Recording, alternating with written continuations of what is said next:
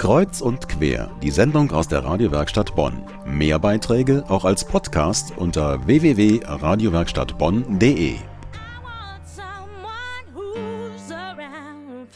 Sie hören Kreuz und quer aus der Radiowerkstatt Bonn. Immer wieder gibt es Klagen von Lehrern darüber, dass viele Kinder ohne Frühstück in die Schule kommen weil die Eltern keinen Wert darauf legen oder weil morgens die Zeit einfach dafür fehlt. Viele Familien können sich das Frühstück auch nicht leisten. Christian Böck über die Troisdorfer Kirchengemeinde Heilige Familie, bei der es neuerdings ein Frühstück gibt, und zwar im Kirchturm. Die Kinder dort wissen genau, warum sie zum Schulfrühstück kommen. Weil ich heute Morgen gar nichts gegessen habe und hier kann man gut mit Freunden reden. Finde ich alles schön. Weil ich jede Gelegenheit nutze, zum Frühstück zu kommen hier in der Kirche. Aber was ich da nicht toll finde, ist das so früh aufstehen. Kinder der Janusz Grundschule in Trostorf-Oberla. Das Schulfrühstück im Kirchturm der Kirche Heilige Familie. Im Raum stehen drei lange Tische. Darauf große Teller mit belegten Vollkornbrötchen mit Wurst und Käse. Die Kinder legen ihre Schulranzen auf der Treppe des Glockenturmes ab kommen rein, setzen sich und werden nach ihren Getränkewünschen befragt. Es gibt Wasser, Apfelschorle und Kakao. Initiiert hat das Frühstück der Pfarrgemeinderat. Dort früher aktiv war Hans-Günther Kneip. Der Hauptgrund ist, es ist leider so, dass heute sehr viele Kinder morgens ohne Frühstück aus dem Hause gehen. Und da haben wir uns einfach gedacht, alle 14 Tage vor der Schulmesse, vor dem Schulgottesdienst, ein Schulfrühstück zu organisieren, damit sie was Anständiges im Magen haben.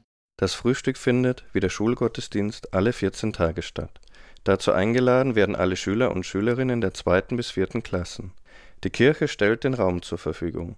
An solch einem Freitag gibt es zuerst Brötchen und etwas zu trinken. Danach gehen die Schüler in den Gottesdienst. Im Anschluss laufen sie zur Janusz Grundschule und es wird gelernt.